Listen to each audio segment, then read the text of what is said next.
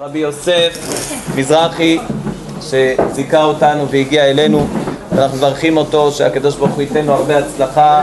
נזכה לקרב הרבה יהודים לאבינו שבשמיים. נזכה לראות ביחד איתו את ביד משיח. צדקנו במהרה בימינו. אמן. אמן. תודה כבוד הרב.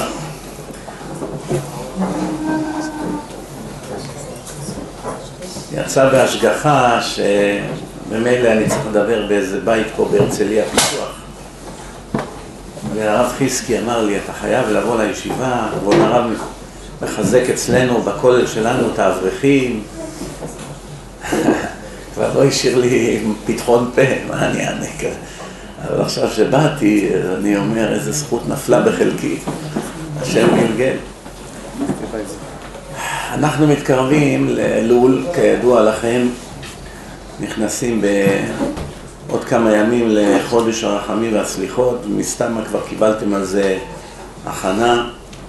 כל שנה מגיעים לתקופה הזאת, הכנה ליום הדין, עלייה ברוחניות, מגיעים, מגיעים, מגיעים, בא אחר כך סוכות, יש פריקת עול, עוד פעם שנה, עוד פעם מגיעים לאלול, עולים, עולים, עולים, סליחות, תעניות דיבור, עוד לימוד, עוד התמדה, הכל ברוך השם כמו שצריך להיות. ברור שבחודש אלול מה שאפשר להשיג ביום, לפעמים אפשר להשיג בהרבה הרבה ימים בשאר השנה, זה ברור. אבל יש דבר שבכל זאת, בכל זאת שמתי לב במשך השנים, שלא כולם מקפידים על זה כל כך. ולא מקפידים על זה או מבורות, או שהם יודעים על זה, אבל הם פשוט לא מבינים כמה זה חמור. אני אתן לכם כמה דוגמאות כדי לפתוח קצת את הראש בנושא הזה. כידוע לכם, אדם שעבר את העבירות הכי קשות במשך השנה, הכי קשות, אפילו איסורי כרת, מה שאתה רק רוצה, איסורים בין אדם לקדוש ברוך הוא, הכי חמורים שיש. אכל טרפות, עשה דברים נוראים, חילל, חילל שבתות, והנה מגיע חודש אלול, והאדם הזה עושה תשובה מלאה, והוא גם מקבל את האיסורים, כמו שהרמב"ם כותב בהלכות תשובה על איסורי כרת, אי אפשר למחוק עד, עד שלא מקבלים איסורים, וממילא מישהו תלמיד ישיבה, עמל התורה זה האיסורים שלו, אין צורך לענות אותו גם כל מיני איסורים אחרים, כי הוא קם מוקדם, הוא בא לתפילות, הוא יושב עד מאוחר בלילה, הוא שובר את הראש בגמרא, אז הקדוש ברוך הוא מחליף לו את זה באיסורים כאלה. אז ממילא, מי שכבר בחור ישיבה, ונכנס לאלול, ועושה תשובה בתפילות, ונותן קצת צדקה לפי יכולתו, מגיע לראש השנה כמעט בוודאות עם תשובה מלאה, זה בין אדם למקום. זה דבר מאוד מעניין, כי אפילו אדם עשה את העבירות הכי חמורות, הוא יכול להגיע ליום הדין נקי.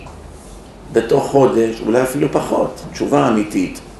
הקדוש ברוך הוא, ראינו, זו גמרא, גמרא אפילו אדם ערער, אמר לה, את מקודשת לי על מנת שאני צדיק גמור, אולי ערער תשובה. אבל מה זה, איזה תשובה הוא עשה? לא, לא הספיק לשמור מצווה אחת אפילו. לא החזיר חובות, לא התנצל לפני, לא עשה שום דבר, כבר כל כך חוששים על איזה ערעור של תשובה. קל וחומר, מי שעשה חודש שלם בישיבה הקדושה והתעלה וכולי, אז זה ברור, כן? זה הדבר הזה מבינים. אבל יש כאן דבר מאוד מעניין. למחוק מיליון עבירות בינך לבין הקדוש ברוך הוא, אתה יכול ביום, באלול. יום אמיתי של תשובה, סיכויים, במיוחד בדור הזה שהשם מתחשב. איך אמר הארי לרבי חיים ויטל לפני 500 שנה, מעשה אחד בדור הזה הוא כמו הרבה הרבה מעש, מעשים בדורות הקודמים של התנאים וכולי. והיום קל וחומר, בן בנו של קל וחומר. אם אז בדור דעה שהיו כל המקובלים וכל הצדיקים, לא צריך לספר לכם מי היה הארי ומי זה רבי חיים ויטל ורבי יוסף קארו וחבריהם, כן? אם הוא החשיב אותם כביכול ביחס לדור של הגמרא, דור ירוד, שאומר לו בדור שלנו מעשה קטן זה כבר נחשב משהו גדול, אז אם הם היו חיים בדורנו הם מתעלפים לשנייה, רק היו באים פה ברחובות, הולכים פה דקה אחת פה בהרצליה, היו צורכים לשמיים, קח אותנו מפה, לא רוצים עוד דקה להיות כאן בעולם הזה, מה שהעולם נהיה, לעומת לפני 500 שנה, כן, אפילו אז הגויים היו מתלבשים היה יותר כבוד, היה עולם אחר, העולם, תראו לאיזה שפל העולם הידרדר. אז בדור הזה מעשה אחד קטן הוא, הוא נחשב משהו גדול. אז אם אדם גם עושה תשובה וגם לומד כל היום בישיבה וגם, וגם תפילות, וגם כל, כל התקופה של אלול, אז בוודאי ובוודאי הוא נכנס במצב טוב.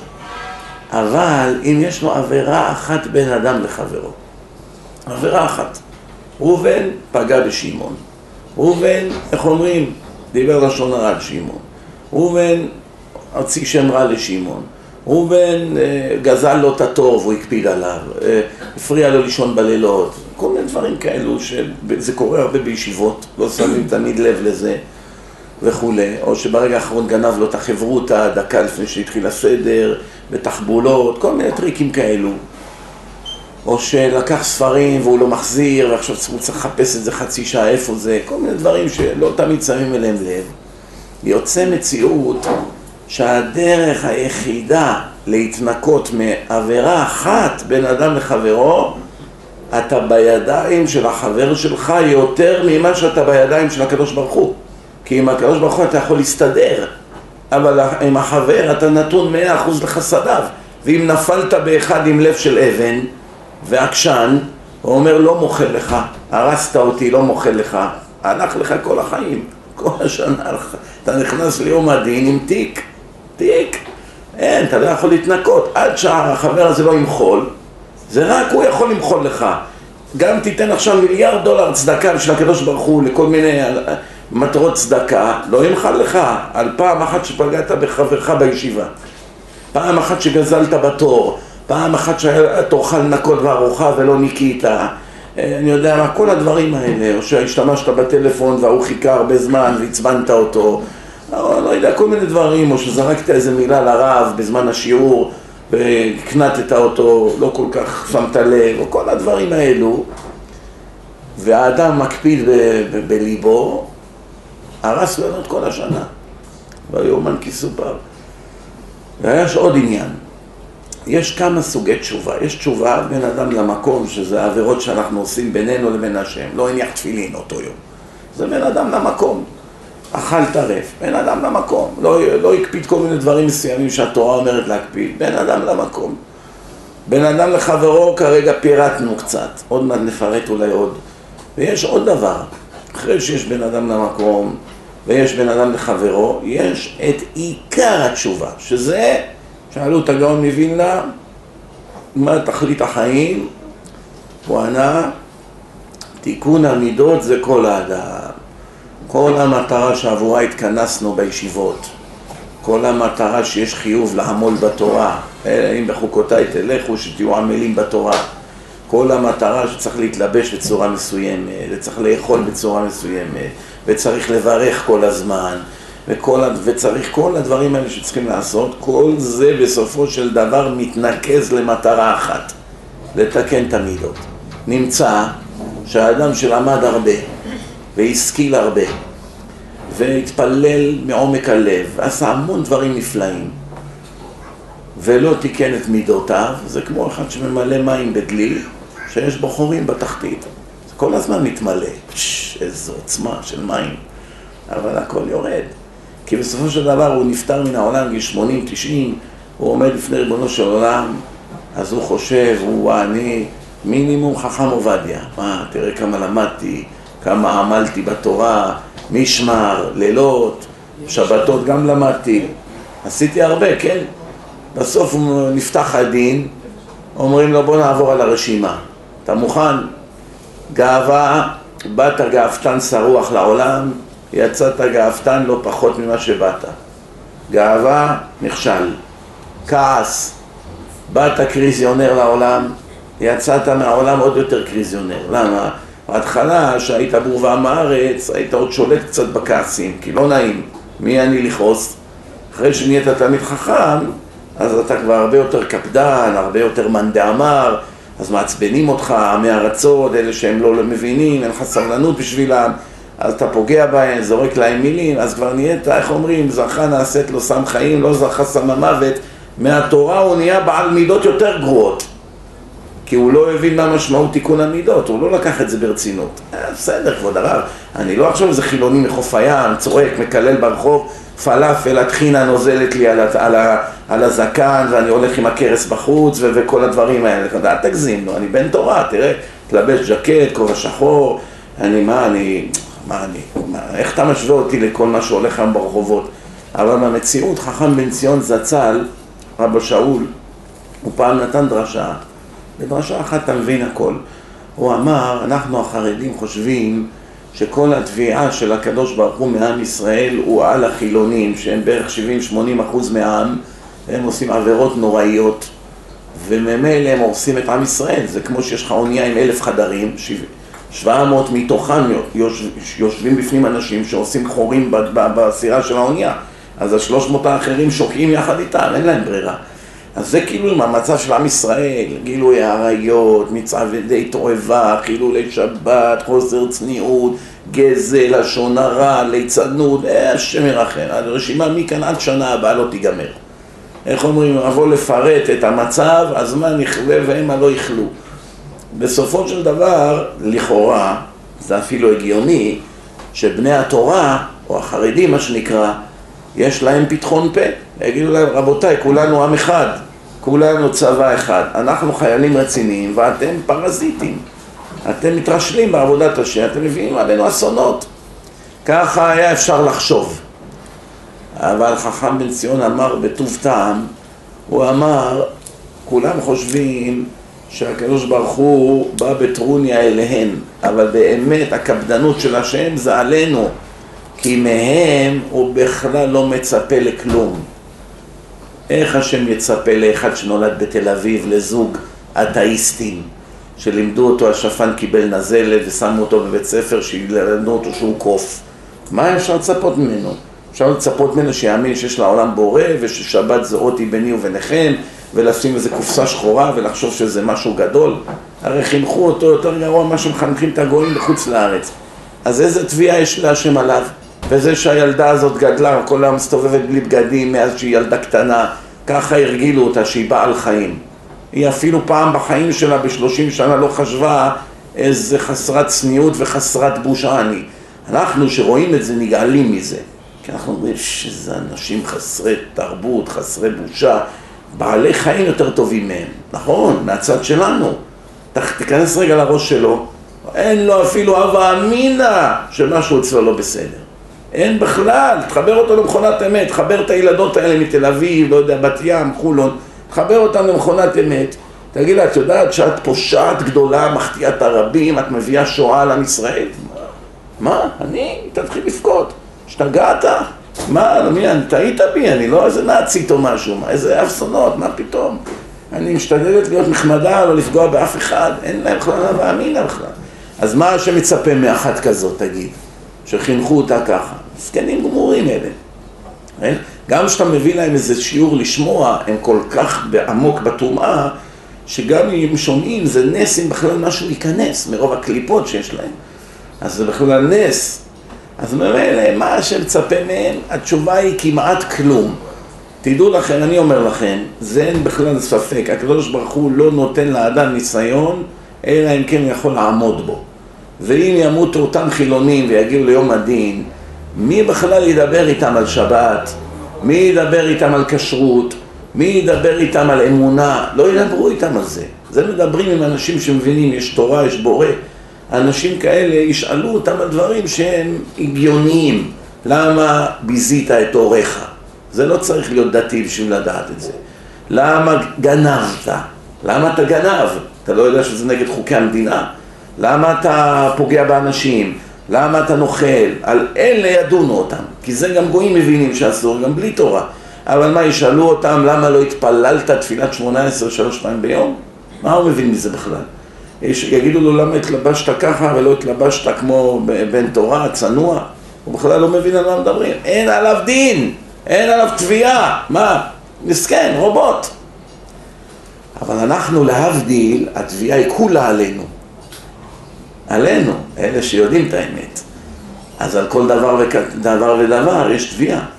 אז התחלתי להסביר שבן אדם יודע את האמת, והתיקון של המידות זה כל תכלית החיים, אז כל מה שלמדת תורה היה עבור זה. אז אם לא תיקנת, אז גם כל התורה שעשית, משהו פה לא היה בסדר, זה לא יכול להיות. כי הרי הקדוש ברוך הוא אמר, הלוואי ואותי עזבו ואת תורתי שמרו. תעזבו אותי, אין לי בעיה, אני מוחל. אבל מה? תורה אף פעם אל תפסיקו ללמוד. למה? שמאור שבא מחזירו למוטב. זאת אומרת, אדם שילמד, ילמד, אין מציאות שהתורה לא תחזיר אותך למוטב. היית אכזרי, נהיית רחמן. היית קמצן, נהיית נדיב. מה הראיה שהתורה יש לה כוח כמו קסם? קסם, הוקוס פוקוס. מה הראיה? אתן לכם סיפור קצר. פעם אני הייתי נותן שיעורים באיזה מקום, זה נקרא אור נתן, בקווינס באמריקה. אז שם מנהל האגודה, העמותה שם, אחד בשם נחום, הוא, יש לו חוק, לא נכנסים מקבצי נדבות בזמן השיעורים.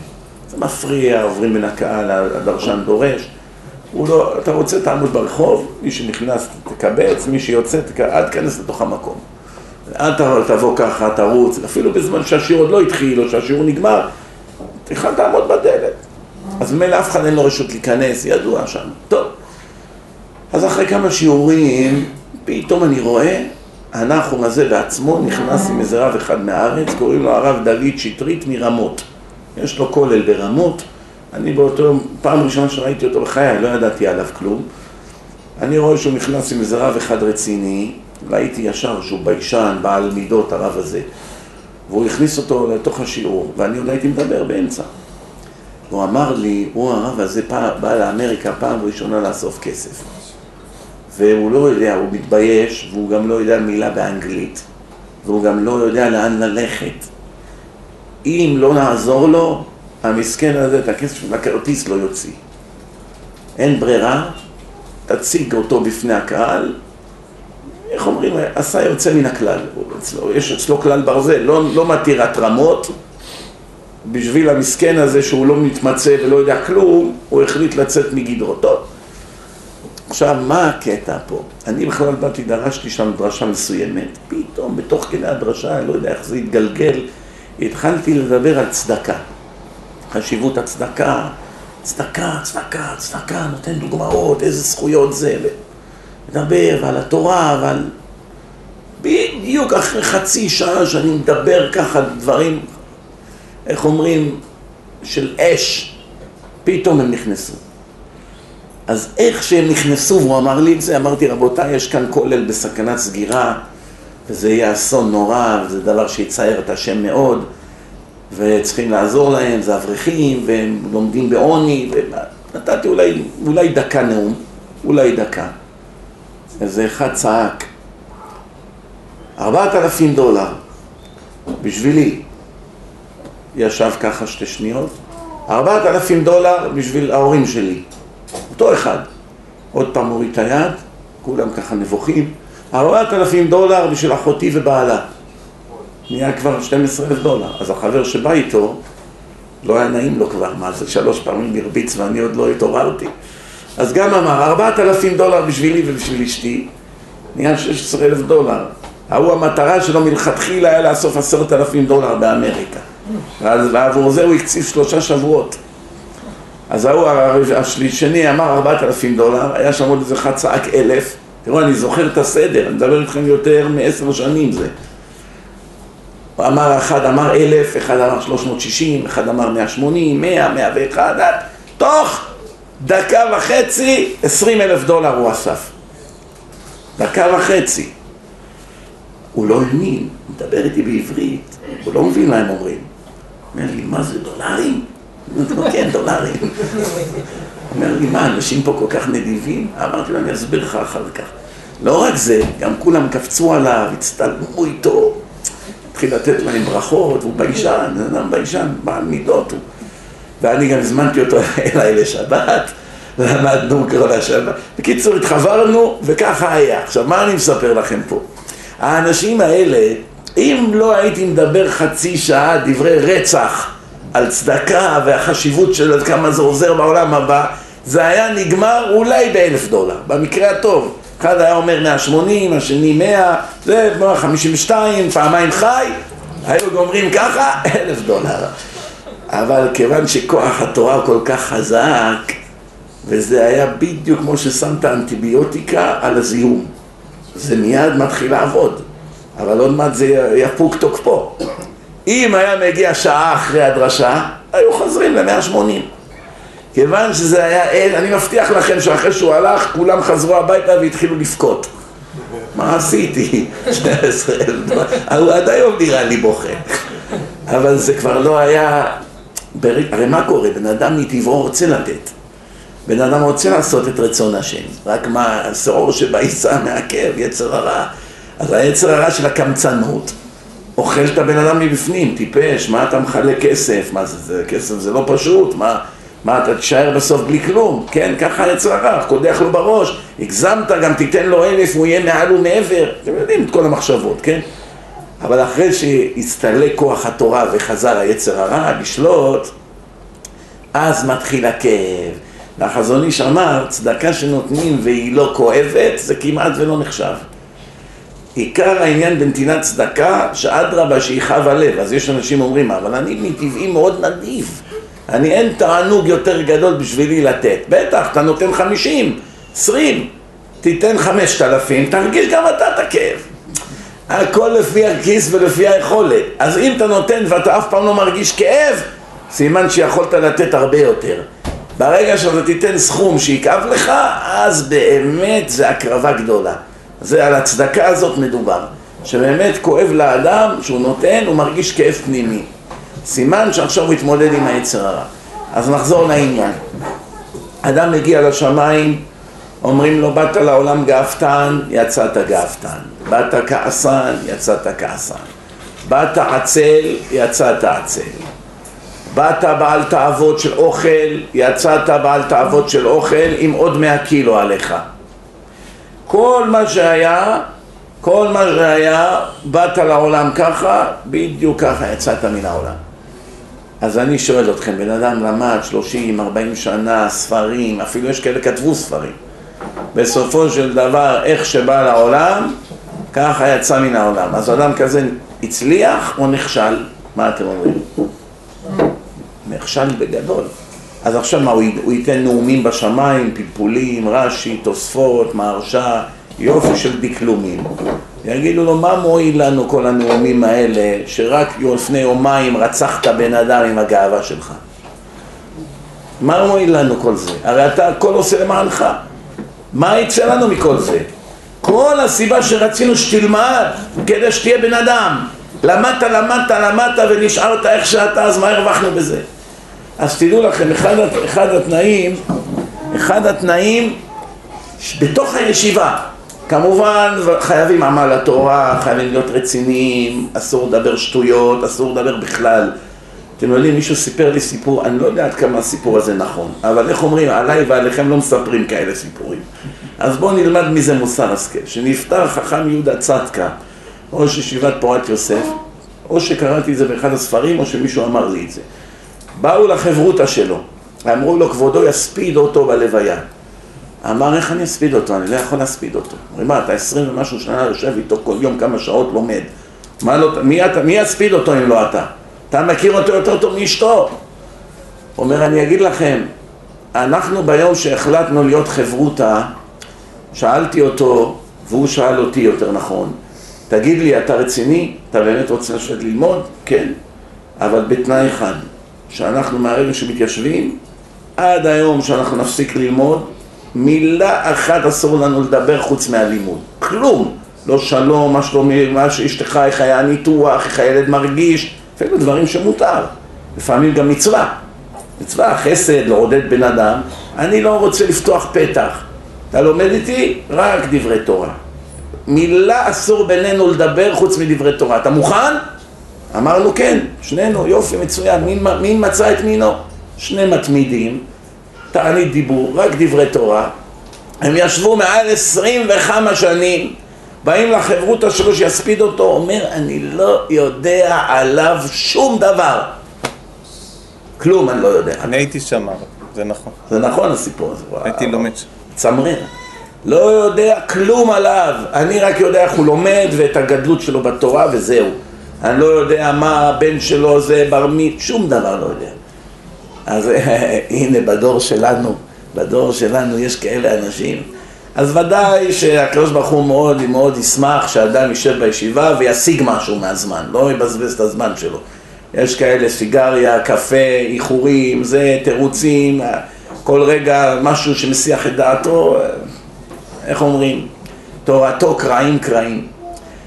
אבל יש גם עוד משהו בישיבה, מלבד התורה, מלבד העמל, ומלבד הישגים, ומלבד לגמור מסכתות, ולגמור כל מיני דברים, מלבד כל זה, אתה חי עם אנשים.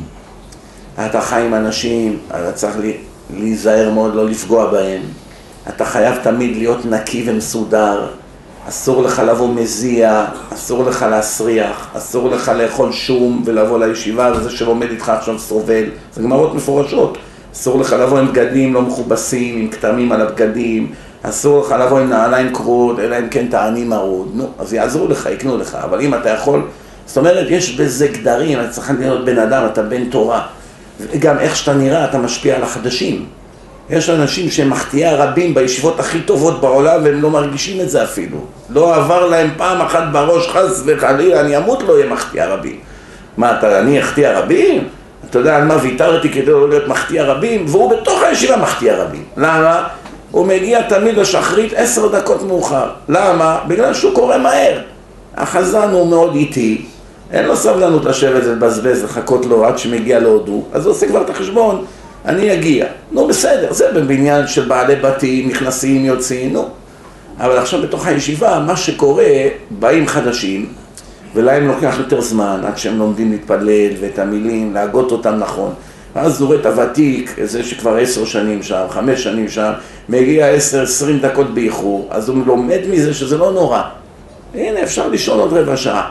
הנה הרב החכם הזה שמוסר לנו שיעור, הוא עצמו בא רבע שעה מאוחר. ואפילו שלרב בעצם מעיקר הדין הוא עצמו מותר לו לבוא, הוא לא מפספס אף מילה בתפילה. והוא עונה את הקדישים, הוא מגיע לפני הקדיש הראשון, הכל מאה אחוז, אבל מה עם זה שהוא משמש דוגמה לאחרים?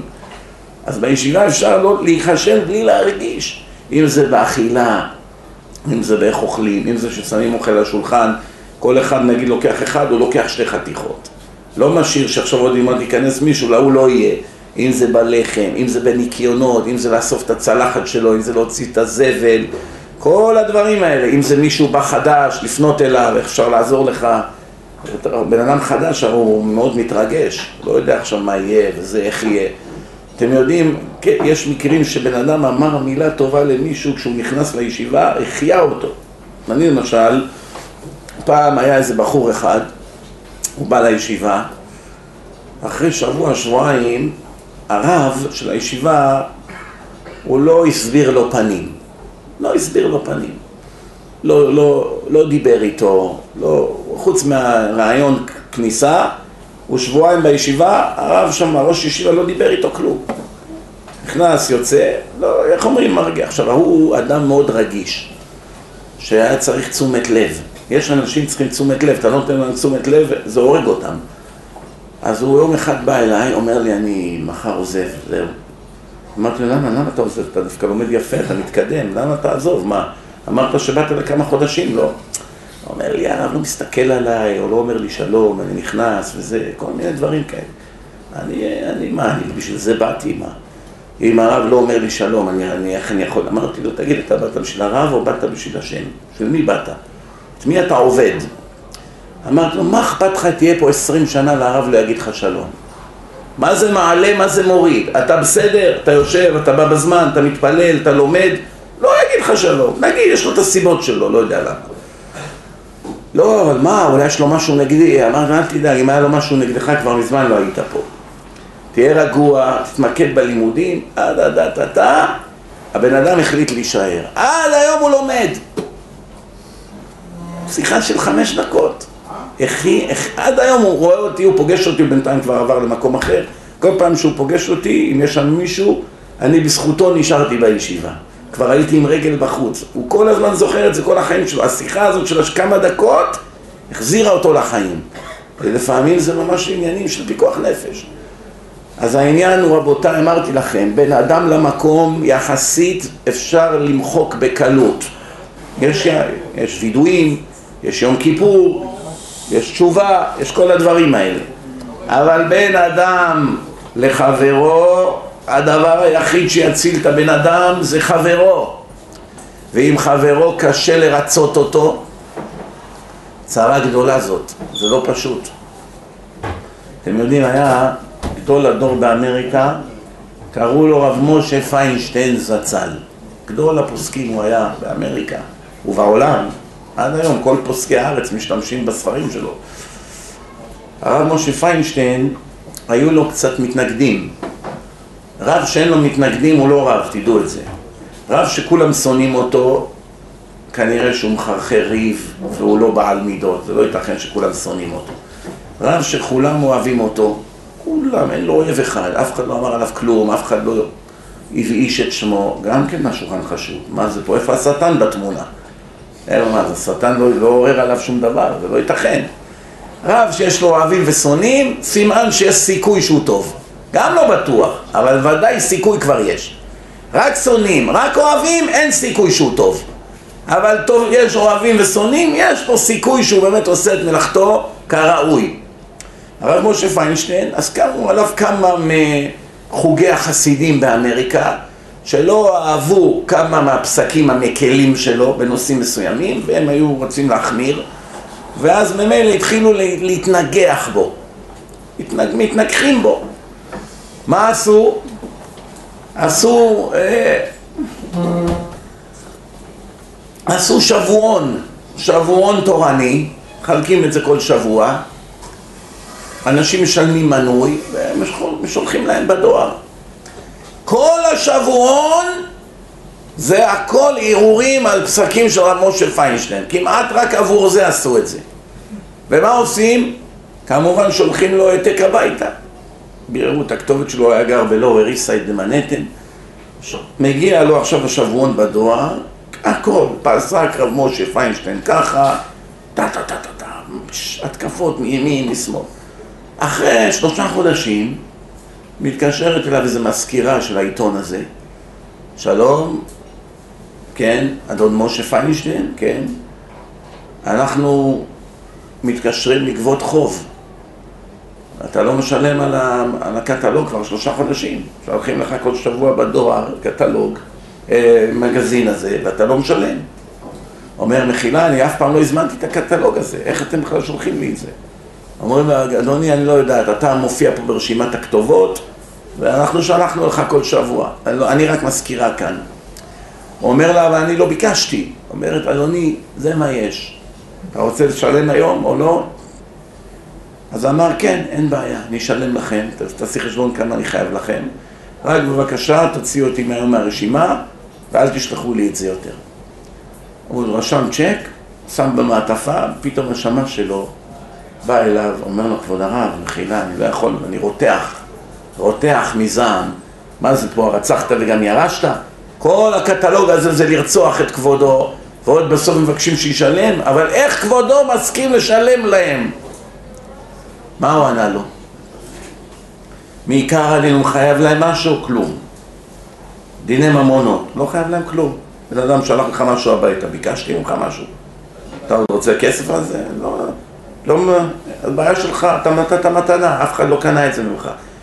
אבל הוא אמר לו לשל, לשמש משפט שכל אחד מאיתנו אסור לו לשכוח אותו. הוא אמר לו, אני קיבלתי על עצמי שאני יעזוב את העולם, לא יהיה לי אף אדם שיהיה לו פתחון פה נגדי. זה אני, אני רוצה, אני ככה רוצה לעזוב את העולם. נכון שאני לא חייב להם כלום, תן לי לשלוח להם את הצ'ק, שלא ילכו יגידו רב משה פיינשטיין גזלן.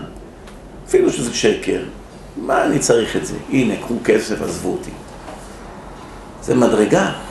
אני פעם יצא לי לדבר עם אחד התלמידים שלו, שהיה בשיעור שלו שנים, אחד בשם אלכס. הוא אמר, אמרתי לו, תספר איזה משהו מרב משה פיינשטיין, תספר, הרי הוא היה ענף גדול מאוד. אז הוא אמר לי, פעם לא היה מחשבים, לא היה מדפיסים, הכל היה בכתב יד.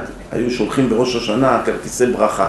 עכשיו הוא היה ראש אגודת ישראל, היה לו רשימה של אלפים של אנשים, לשלוח להם שנה טובה. זוכרים מה זה שכותבים שנה טובה? לפני 30 שנה, זה, עוד היו כותבים שנה טובה אנשים, שולחים בדואר. עכשיו מה, איך הוא יכתוב לאלפי אנשים שנה טובה? כל התורמים, כל ה... אז מה, היו שולחים כל לילה שניים מהישיבה, משמונה עד עשר בלילה, עם, עם הגברת, עם, עם הרבנית, הם היו כותבים את הכרטיסים, וככה הוא היה יכול ללמוד, בעשר הוא היה נכנס למיטה כמו שעון. לא תשע חמישים ותשע, לא עשר ודקה. התלבש את הפיג'מה ונכנס למיטה, תמיד עשר היה, הוא היה עובד לפי דקות. פתאום, האלכס הזה מספר שהוא נשאר עוד אחרי עשר. היו אמורים בעשר ללכת, נשארו, עשו עוד, עוד, עוד, הוא ועוד אחד. פתאום, אחרי שהוא כבר נרדם, כבר קרוב ל-11, כבר היה ישן, פתאום הוא יצא אחוז אימה מהחדר. יצא אחוז אימה. תופס לו את היד, אלכס, אלכס, forgive me, סלח לי. אז הוא אומר, אני הסתכלתי עליו, אמרתי לו, מה קרה, כבוד הרב, חלמת משהו? לא, לא, forgive me, תגיד שאתה סולח לי מהר, תגיד. אז אמר, על מה לסלוח לך? הוא אומר, איזה כפוי טובה אני. אתה יושב פה, עושה את העבודה בשבילי שאני אוכל ללמוד תורה. ואני הלכתי לישון בלי להגיד לך לילה טוב ותודה. כבר היה ישן שעה כמעט, שעה מתוך החלום, לא יודע, העירו אותו משמיים, לא יודע איך הוא התעורר, מהתת מודע שלו. והוא אומר, היית צריך לראות איך הוא היה רועד, כאילו חרב העולם, כאילו רצח מישהו. אלכס, forgive me, please, forgive me. אז הוא אמר לו, בסדר, בסדר, אני מוחל לך, אני אפילו לא ידעתי שאני צריך להקפיד עליך בכלל. אבל אני מוחל לך, בסדר. אבל תגיד, אני עכשיו חייב לשאול אותך שאלה, כבוד הרב. איך נהיית כזה מלאך? איך? איך זה יכול להיות? מה, אתה נולדת ככה? הוא שאל אותו. אתה נולדת ככה? אז הוא אמר לו, לא, לא, אני עבדתי על זה קשה מאוד שנים רבות. עבדתי על זה קשה מאוד. איך אומרים? יצא מהפה של הענב הזה גילוי מילתא. גילה לו, לא, לא, לא נולדתי ככה. אני עבדתי על זה שנים רבות. הוא עבד על זה שנים רבות, בלי לעבוד על העניין הזה של התיקון המידות. הרי מה קורה פה? שימו לב, תראו דבר מעניין. בן אדם נולדו לו שלישייה עכשיו. שלושה תינוקות. כן? אברהם, יצחק ויעקב. עכשיו, הם גדלו, הם כולם בני שנתיים. הוא לוקח כזו שקית גדולה של בייגלה. שקית מלאה בייגלה, שלוש שקיות. הוא נותן לאברהם, נותן ליצחק, נותן ליעקב. הוא בא לאברהם, בוא נתחיל מיעקב. הוא בא ליעקב, אומר לו, תן לי בייגלה קצת. נותן לו שניים. אומר, תן עוד. כבר מסתכל עליו, נותן לו עוד שניים, אבל אתה כבר רואה שלא נחה דעתו. תן עוד! אה, צועק ככה, תן! לא! מתחיל לבכות. זה התינוק הראשון. בא לתינוק השני, יצחק, תן קצת בייגלה, הרגע נתן לו כזה שקית מלאה. קצת, אה! צועק, מידת הדין. לא! תן! לא! מושך, לא נותן אחד אפילו. בא לראשון, אברהם, תן אחד, נותן, תן עוד אחד, נותן, תן עוד אחד, נותן. תביא עוד כמה, ההוא, התינוק השלישי, קלט. זה לא הולך לעזוב אותי בקרוב. לקח לעצמו שתיים שלוש, נתן לו את כל השק. עכשיו הפעולה הזאת, זה נשמע סיפור מגן ילדים, אבל מי שפיקח פה, מבין שפה טמון בסיפור הזה כל סוד החיים. הכל. כל הבריאה, כל הגלגולים, כל מה שעובד פה, מה שתקרא מאה ספרים כדי להבין, יש לך פה בסיפור הקטן הזה. פה הכל טמון. איך ייתכן שילדים בני שנתיים שמעולם לא לימדו אותם להיות קמצן או להיות נדיב, מה הערך של הבייגלה, כמה בייגל יש לי בארון, אני אציף אותך בעוד אלף שקיות, תן יא קמצן. מאיפה עכשיו התינוק הזה צורח, לא מוכן לתת אחד? אולי אני עכשיו אביא לך עוד מאה שקים? מאיפה הוא יודע שצריך להיות קמצן? הרי להיות קמצן זה גם סוג של חוכמה. זה טיפשות בסופו של דבר. אבל בהווה אמינא זה סוג של חוכמה, לא? חסכן, שומר לאחר כך. ראיתם את החיות? שם איפה שאנחנו גרים יש הרבה חיות. במונסי. יש רקונים, יש כל מיני חיות מוזרות כאלה באות באמצע הלילה. אז מה הם עושים? כשהם תופסים אוכל, הם הולכים חופרים בור, אתה רואה בעיניים שלך, חופרים חופרים, שמים את זה ומכסים את זה. שיהיה להם למחר, קטני אמונה, אבל מצד שני זה חוכמה, תראה איך להם שכל לבוא להחביא את זה, שמחר יהיה להם מה לאכול. אז עכשיו, הילד הראשון היה מוכן לתת קצת, אבל זהו. השני כלום לא מוכן לתת, השלישי קח כמה שאתה רוצה. אחד נדיב, השני קמצן, והשלישי בינוני. ולמרות שאף אחד מהם לא למד כלום, הם כבר באו לעולם עם המידות המולדות האלה. אז נשאלת השאלה, איך הקדוש ברוך הוא החליט שהראשון יהיה קמצן, השני בינוני והשלישי נדיב? איך? מה, יש לו איזה רולטה בשמיים? הוא מסובב ואיזה מספר שיוצא, רוצים לגלגל עכשיו נשמה, עכשיו היה זיווג, צריכים לגלגל שם נשמה, אז מה הקדוש ברוך הוא מגלגל עכשיו את הרולטה? או, יצא קמצן, מכניס לו בסל. מסובב עוד פעם את הרולטה, או, מה יצא? חכם, יאללה, מכניס לו חוכמה. עוד פעם מסובב, יצא חרוץ, מכניס לו חרוץ. עוד פעם מסובב, קריזיונר, עצבני, כעס, מכניס לו בסל. אחרי מה שיצא ברולטה, הנה לך בן אדם. מצד אחד נדיב, מצד אחד קריזיונר, מצד אחד חכם, מצד שני עצלן. והנה השני, הרולטה יצא מספרים אחרים. אחד יצא ענב, רגוע, אבל איך אומרים? אהבל. הראש שלו אטום. אז איך זה נקבע כל זה? התשובה, אין שום רולטה, אין שום כלום. מה זה פה לוטו? מעלים מספר פה בגורל? אין כאן. איך זה עובד? איך שבן אדם מת, בדיוק ככה הוא חוזר לגלגול הבא.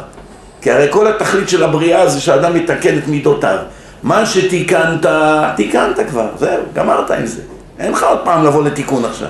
אם היית קריזיונר גדול והצלחת במהלך השנים להתגבר על הכעס ואתה כבר לא יותר כעסן ואתה בעל אמונה, עכשיו שלחו אותך חזרה לגלגול, מה עוד פעם ייתנו לך מידת הכעס? גמרת עם זה. מה לא תיקנת? צניעות. אתה לא בן אדם צנוע, נכשלת בצניעות. אם השם יחליט לגלגל אותך שוב, ניתן לך עוד צ'אנס, אז הוא, צ... הוא מכניס לך את מה שנכשלת. מה שכבר תיקנת, תיקנת, כי אחרת אין לדבר סוף. כי אם מספיק שבדבר אחד לא תהיה טוב, כל פעם יגלגלו אותך מחדש, אז כל מה שכבר עברת תיכשל. אז מה יצא? אז הלכתי אחורה. אז אין היגיון פה. אז עדיף כבר לנשמה לא לחזור. אם הוצאת 70 אחוז, עזוב, עזוב, אל תחזיר אותי. מה, אני ארד ל-30, אני ארד ל-20. לא שייך. ולכן רואים שהתינוק כבר מגיל קטן יש לו מידות רעות. כי יצר לב האדם רע מנעוריו. עוד לא הבין על העולם כלום, קריזיונר. עוד לא הבין על העולם כלום, רוצה תשומת לב, כל הזמן עושה רעש, צלצולים, זורק דברים, והשני בפינה, שקט, בעולם משל עצמו, בכלל אחר לגמרי. זה לא נותנים לו סוכריה, כל הסופרמרקט עולה באש. השני לא נותנים לו סוכריה, איך אומרים? קבל את הגזרה באהבה. רואים את זה מגיל קטן כבר את המידות המולדות שבאדם. כמובן שגם העולם משפיע לטובה או לרעה, כי הרי האדם זה תוצר של הסביבה, כן. האדם גר במקום של צדיקים, אנשים רציניים, בני תורה, זה משפיע עליו לטובה. האדם שגר במקום של ליצנים, אין דרך ארץ, אז זה משפיע עליו לרעה. איך רואים שזה אמת? רואים שבכל העמים יש להם תכונות מסוימות. למשל איטלקים, כל מקום שתלך בעולם ותכיר איטלקים, יש להם דם אש, רותח. דבר הכי קטן, מתחילים לקלל באיטלקית, מוכנים לרצוח אותך. ויש עמים, עכשיו אתה משחק עם הטלפון, רמזור התחלף ירוק, הם עומדים אחריך שלושים מכוניות. הרמזור ירוק ואתה עסוק בטלפון עכשיו, בודק הודעות, מה זה, אף אחד לא מצפצף, אף אחד לא עוקף, אף אחד, אף אחד לא רוצה שובר לך את הראש עם מקל, אין עצבים, נהיה אדום, עוד פעם נהיה ירוק, אין צפצופים. לא יאומן. אתה בא, עומד שם בתור, אחד לא זז מהתור, אף אחד לא מנסה. בן אדם רק רוצה לשאול אם זה המקום הנכון של התור. הוא לא רוצה עכשיו לעמוד רבע שעה, עד שבסוף יגידו, לא באת לתור הלא נכון. נכון? אז איך הוא בא, אומר, סליחה, רק אני רק רוצה לדעת שזה בלשכת הרווחה פה. כן, כן, זה המקום. אוקיי, אז הוא הולך לתור. אבל, יש, אבל עד שמגיע איזה ישראלי, הוא עומד עשר שניות בתור, כבר מתנדנד, אחרי עשרים שניות הוא כבר אומר, חכה, אני הייתי פה, פתאום הוא רואה איזה חבר שלו מלפני שלושים שנה, איציק, עמודים, אני איתו. רואים שאיך שבן אדם גדל, למשל, ישראלים הם יותר מחוספסים מהגויים. הם קיבלו הרבה פה, לחץ, טרור, ערבים, עצבים, יוקר המחיה, חום, לחו, הכל ביחד.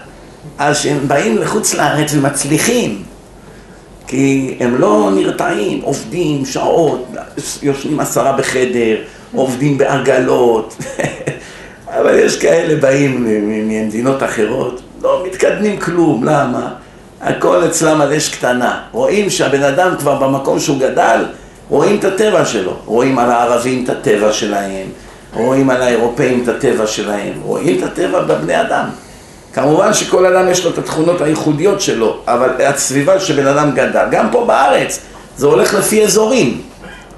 ישר אפשר לדעת מי מצפון תל אביב ומי משיכון המזרח ומי מבאר שבע ומי ירושלמי. רואים את זה בטבע של הבן אדם, תלוי איפה הבן גדל. רואים מיד מי בן תורה אמיתי ומי לא. רואים את הכל. גם אצל החילונים יש מדרגות. יש חילוני כזה ויש חילוני כזה, ואפשר להבין מאיפה הם באים. זה מציאות העולם, הסביבה משפיעה על האדם. אז ככה, נעשה סיכום ביניים. להיות בישיבה זה חשוב מאוד, אבל אסור לשכוח מה התכלית. התכלית שהתורה תביא אותך לידי תיקון. שאתה כבר לא כעסן, שאתה לא רכלן, שאתה לא אחד בפה, אחד בלב, אתה לא צבוע. אתה לא צבוע. יש מידה שהיא מאוד נפוצה, צביעות, חנפנות, העמדת פנים, למרות שלפעמים זה מצווה, גם יש מצבים בחיים שצריך גם לעשות את זה, אין ברירה.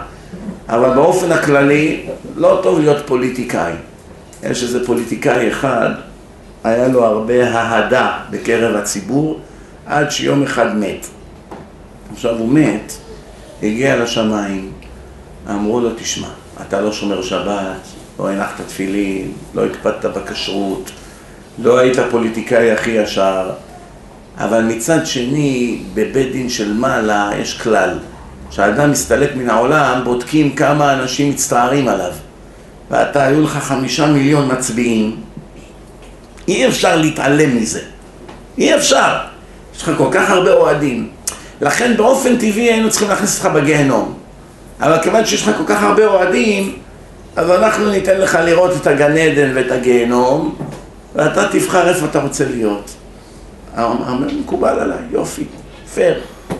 מביאים אותו לגיהנום, ריקודים, שירים, חוף ים, מכוניות, מה, אומר, זה גיהנום? זה החלום שלי, כל החיים שלי היה לחיות פה. זהו, זה גיהנום, אומרים לו כן. כולם מבסוטים, צוחקים, שותים, אוכלים, רוקדים. אומר, טוב, בואו נראה את הגן עדן. מכניסים אותה עכשיו לאיזו ישיבה, כולם צעקות, ואחרי יידיש, מבטא ירושלמי, ספרדי, כל מיני גמרות. כולם זקנים, כובעים, הוא מסתכל ככה, אומר, זה גן עדן? קחו אותי מפה, אני אלרגי לאנשים האלה. תוציאו אותי, אני בעולם הזה לא יכולתי לעמוד לידם. מהר מהר, קחו אותי חזרה. אתה בטוח? אתה לא רוצה להיות בגן עדן? זה גן עדן בשבילי? אני, תחזיר אותי מהר לגיהנום. טוב, חכה רק שנייה, מביאים את הניירות, טוב, תחתום פה, תחתום כאן, מביאים שני עדים, תזכרו שהוא בחר שם, כן? חותם, חותם, מבסוט, אומר, תכף אני הולך לים עכשיו, וזה. פתחו לו את הדלת, הוא נכנס, נדבר, הכל שרוף, אנשים מדוכאים, משקל על הגב, עולים בערים, אה, צועקים, צריכות, איך, איך אומר הראשית חוכמה, וואי וואי, מה הולך שם? הוא צועק, מה זה? איפה הים? איפה הרקדנים? איפה המשקאות? צועק! אומרים לו, חביבי, זה היה לפני הבחירות. עכשיו זה אחרי הבחירות, זה מה יש. פוליטיקאים, מספרים לך סיפורים. זה לא מה שהשם רוצה. השם רוצה אנשים אמיתיים, אנשי אמת. דבר נוסף,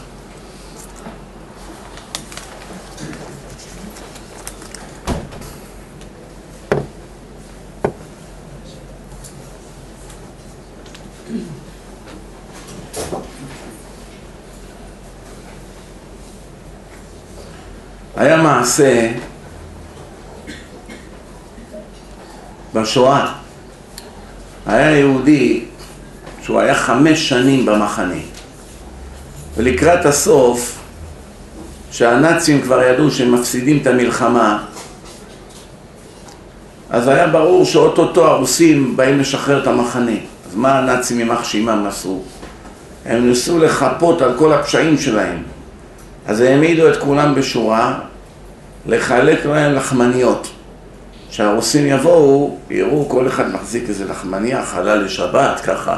אז יגידו, אה, זה לא כך נורא כמו שסיפרו, כן? איך אומרים? שלפחות יבואו, לא יראו את מה, מה היה פה עד היום, כן?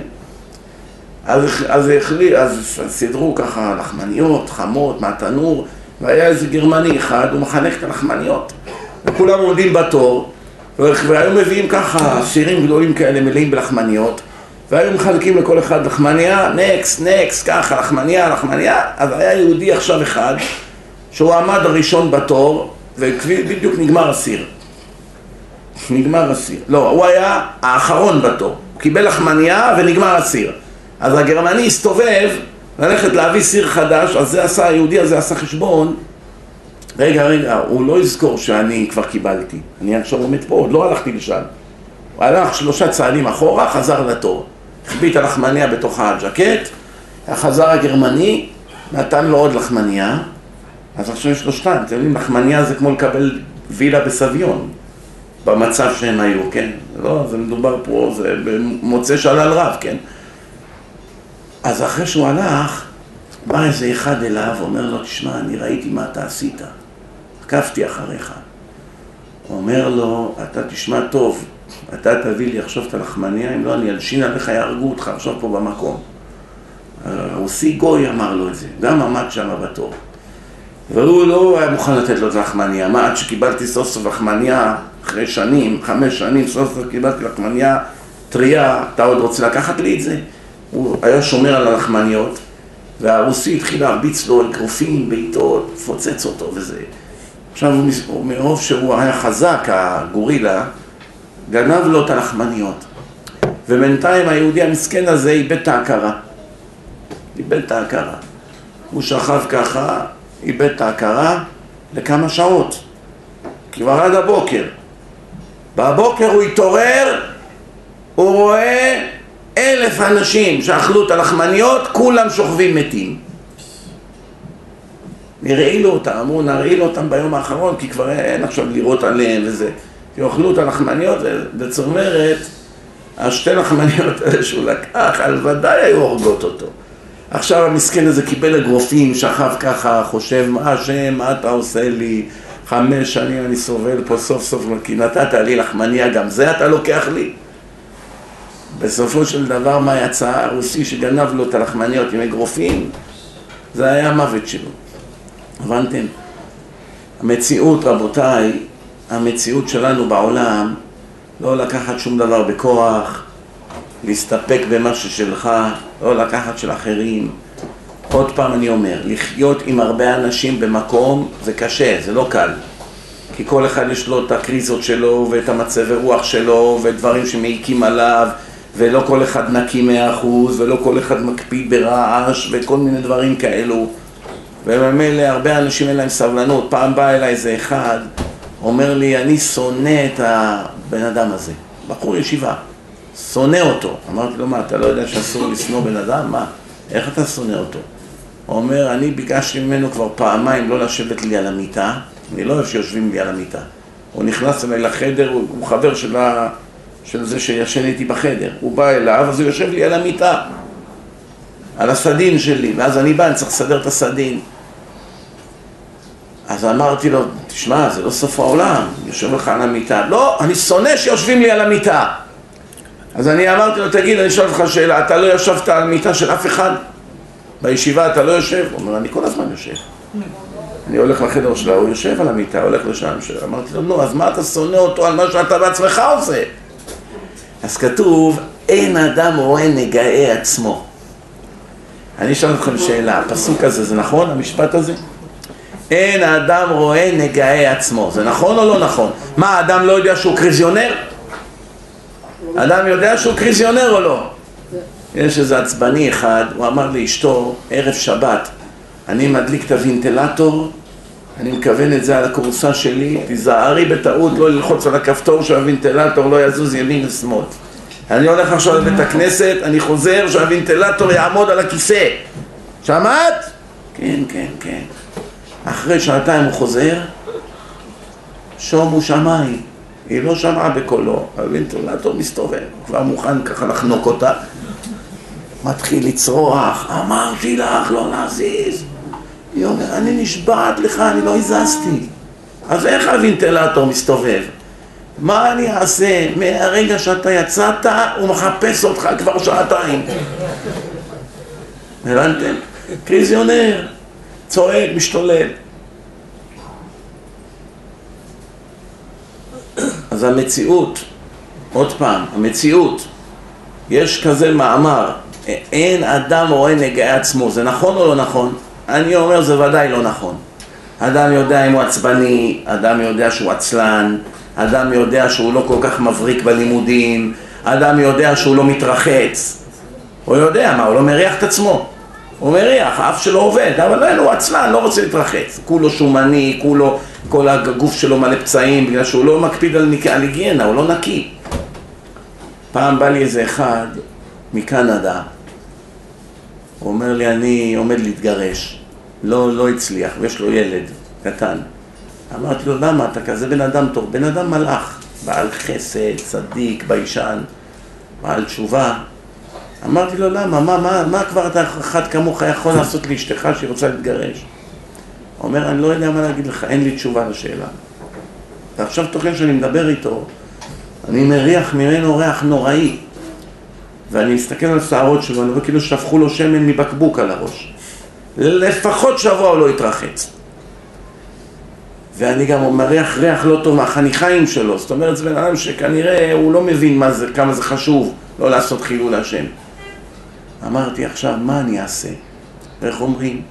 אוי לי אם אומר, אוי לי אם לא אומר. אם אני לא אגיד, הבן אדם מתגרש. בטוח שזו הסיבה שהיא רוצה להתגרש ממנו. אין פה שאלה בכלל.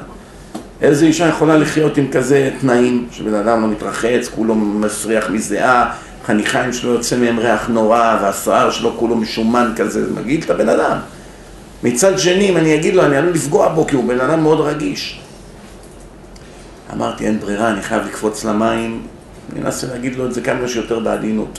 הסברתי לו לאט לאט בעדינות, כמה זה חשוב, הראיתי לו, אסור לצאת עם כתם לרחוב, חייב מיטה, כל מיני דברים. אמרתי לו, תשמע, בעולם שלנו זה לא כל כך מעניין, אבל אצל אנשים זה חשוב מאוד, זה לא פשוט. תשמע, תקפיא טוב. מהיום והלאה, כל יום תצחצח טוב טוב את השיניים, תצחצח את החניכיים, תבדוק שאין לך כל מיני שאריות של אוכל, תחפוף את הראש כל פעם שאתה מתרחץ, כל יום. תקפיא טוב, לסבן את הגוף טוב, תשמור על ההיגיינה שלך, תראה איך הכל יסתדר לך. לא עברו שבועיים, כל הבעיות שלו בנישואים נעלמו כלא היו. תראו על דבר אחד כזה, בן אדם היה משלם בכל החיים שלו על הדבר הזה. על חוסר ניקיון, ועוד במיוחד פה שיש כל כך הרבה לחות. בן אדם רק יצא מהמקלחת, הולך מאה מטר, כולו מים. אין לך ברירה, אתה חייב כל יום מתרחץ, חייב. ולא רק זה, יש אנשים מתרחצים, אבל לא מחליפים את הבגדים. אבל הבגדים מלאים בזיעה, מה, אז מה עכשיו הועיל שהתרחצת? אבל כל אדם, אתה עולה לאוטובוס, הוא מריח אותך. תראו מה הולך בה, תראו מה הולך אנשים שמגיבים. אחד הטענות הכי קשות נגד החרדים, מה הם טוענים נגדנו? מסריחים. מבחינת ריח. ככה כולם טוענים. למה יצא לנו כזה שם? כי מספיק שחמישה אחוז מתוכנו לא שומרים על ניקיון והיגיינה, שרפו את כל המאה אחוז. ככה זה העולם. מספיק שזה עדה מסוימת, חמישה אחוז מהם קריזיונרים ועושים בושות, פסלו את כולם. מספיק שזה עדה אחת, יש קצת קמצנים שם, פסלו את כולם. כל עדה והמגרעות שלה מהמקום שהם באו, כן? פסלו את כולם, זה נקרא חילול השם, מה אתה רוצה? שניים, שלושה עושים שם רע. פעם אמר לי זה אחד, אמר לי, אתה יודע, אני אמרתי לו, תראה מה זה, כל דבר הכי קטן שהחרדים עושים, ישר בדף הראשי של העיתון החילוני. על דבר כזה, אם היה חילוני, בכלל לא היו חושבים לשים את זה בעיתון. תראה, החרדים גנב 100 דולר, יאללה, שמים אותו בעיתון הראשי עם תמונה כבר. מה, את מי זה מעניין עכשיו? אז הוא אמר לי משפט חכם, אומר לי, אם לא ישימו אותנו בעיתון, ביום שיפסיקו לשים אותנו בעיתונים, סימן שנסגר עלינו הגולל, שאנחנו אבודים. אמרתי לו, מה שייך? אומר לי, בוא אני אסביר לך. האנשים האלה שעורכים את העיתונים החילוניים זה אנשים רשעים שונאי דת. הם המטרה שלהם להבאיש את ריחו של הציבור החרדי בעיני העם כדי להפחיד אותם, תיזהרו לא להיות כמותם, כן? זה המטרה, להרחיק. כמובן שהשטן הוא מנצח על כל המלאכה מלמעלה וכולי. אז הוא אומר לי, תראה, כשחרדי עושה משהו לא בסדר, הם מיד שמים את זה בעיתון הראשי. למה? לך בתור חרדי שאתה בא מטיף לנו מוסר, שאתם הצדיקים ואנחנו הרשעים, לך אין רשות לעשות כזה דבר, אפילו לא לגנוב מטבע.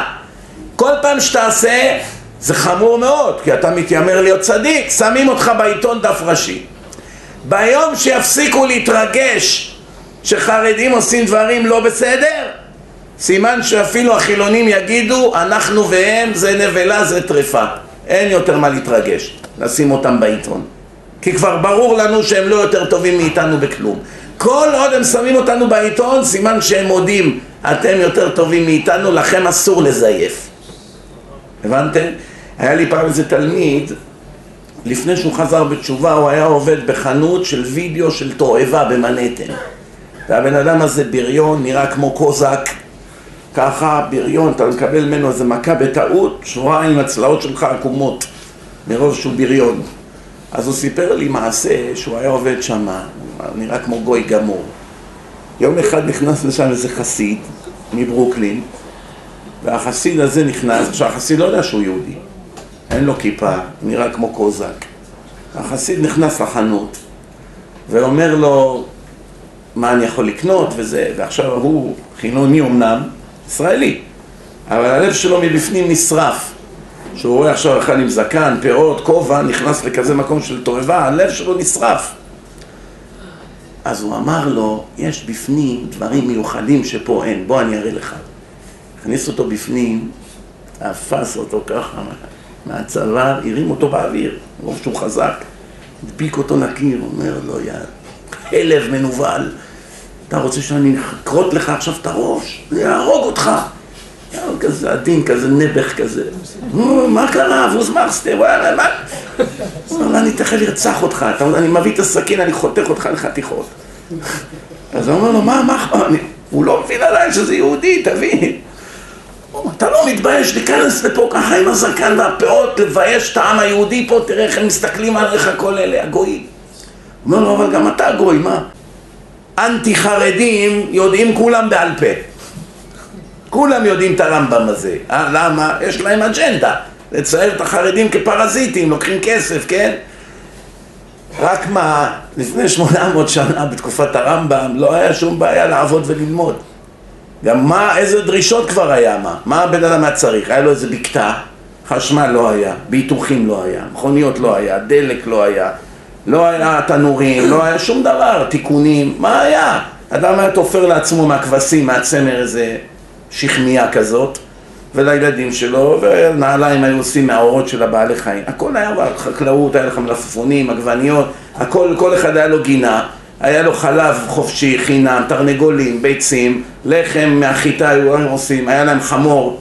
אני שהייתי ילד, פה בשכונת התקווה לתימנים, היה חמור עם אבן. היה להם ריחיים, כמו בימי הגמרא. היה חמור, קשור לריחיים, היו עושים סחוג. באבנים האלה, אני זוכר את זה. הייתי ילד, הייתי בא, היינו הולכים לחבר של אבא שלי, אימא שלו הייתה תימניה קשישה, היה להם איזה עץ לימונים, היה להם עץ פלפלים חריפים. לא כותבים את הפלפלים חריפים, שמים את זה שם, החמור מרביץ סיבוב, הכל נטחן. מה היה מיקסרים כמו של היום, תקנה 300 דולר, 500 דולר. החיים היו פעם פשוטים. אז בן אדם היה הולך עובד שעה, שעתיים, מתקן איזה זוג נעליים, יש לו כבר לחיות לכל היום. היום בן אדם יעבוד חודשיים בחודש, לא מספיק לחיות. מתי ילמד? ועוד תוסיף על כל הפריצות וכל מה שהולך ברחובות היום. בקיצור, מי שרוצה להיות בן תורה לא יכול לעבוד דקה היום. זה פיקוח נפש. בכלל יש קושייה נוראית. בן אדם עכשיו בניו יורק, הוא צריך ללכת לעבוד במנהטן. סדום ועמורה זה מאה שערים לעומת מנהטן. אתם יודעים מה הולך שם בקיץ? זה כמו ללכת לעבוד בחוף הים. אתה נכנס למשרד, ממש כאילו אתה עובד בחוף הים, תחשוב, עכשיו אתה בים, באים כולכם אנשים בגיל ים, גויים, גויות, בתוך המשרד שלך, אפשר ללכת לעבוד? זה העבודה. לא תעבוד, תמות ברעב כביכול. חרדים הולכים לעבוד שם. צריך לראות, מסתובבים בנתן, מוכרים יהלומים, מה הולך שם ברחובות. יום אחד אתה מסתובב שם, 70 שנה של לימוד, לימוד תורה קדושה ירד. זה לא יאומן. גם פה לא חסר, כן. מציאות, אשריכם, באמת אשריכם, שלומדים פה גם בבין הזמנים, אבל אלול צריכים לעלות מדרגה, מה שלא יהיה. מה שאפשר להשיג באלול ביום, לפעמים לוקח שבועות אם לא חודשים. ולא לשכוח שהדבר הכי חשוב שעליו אין מחילה זה לבקש מחילה מהחברים ולא כמו רובוטים, יאללה מחול מחול מחול, לא, לוודא שהבן אדם באמת מוחל כי מה הראייה? כל בן אדם אומר כל יום הריני מוחל וסולח ושישים שנה מאחל לחברו למות יום יום מה, הוא לא אומר כל יום הריני מוחל וסולח? איזה מוחל וסולח? הוא רואה אותו אחרי חודשיים. חודשיים אמרת הריני מוחל וסולח, אחרי חודשיים ראה אותו ברחוב, אומר לאשתו, הנה הנבל הזה, יימח שמו, הייתי הורג אותו עכשיו. אז רואים שזה הכל שקר, כל המחילות האלה, סתם דיבורים בעלמא. אז לכן צריכים באמת לרצות. גם שווה לשלם גם, אם היה נזקים, ודאי. לגמור עם זה, שלא יהיה לך אויבים פה, למה אם אתה מגיע עם קופת שרצים בין אדם לחברו ביום הדין, לא נמחל. ויש גם דעות בהלכה שמי שלא ריצה את חברו ולא נמחל לו על בן אדם לחברו, גם בן אדם למקום לא מועיל לו. ברוך השם שזה לא נפסק ככה להלכה, אחרת בכלל לא היה לנו טעם בכלל לעשות שום דבר, כן? אז לך תחפש עכשיו את כולם, ו... אבל לפחות את הצד הזה צריך להקפיד, במיוחד בישיבה שאתה חי עם אנשים, לשים על זה דגש. תודה רבה, ברוך אדוני לעולם, אמן ואמן.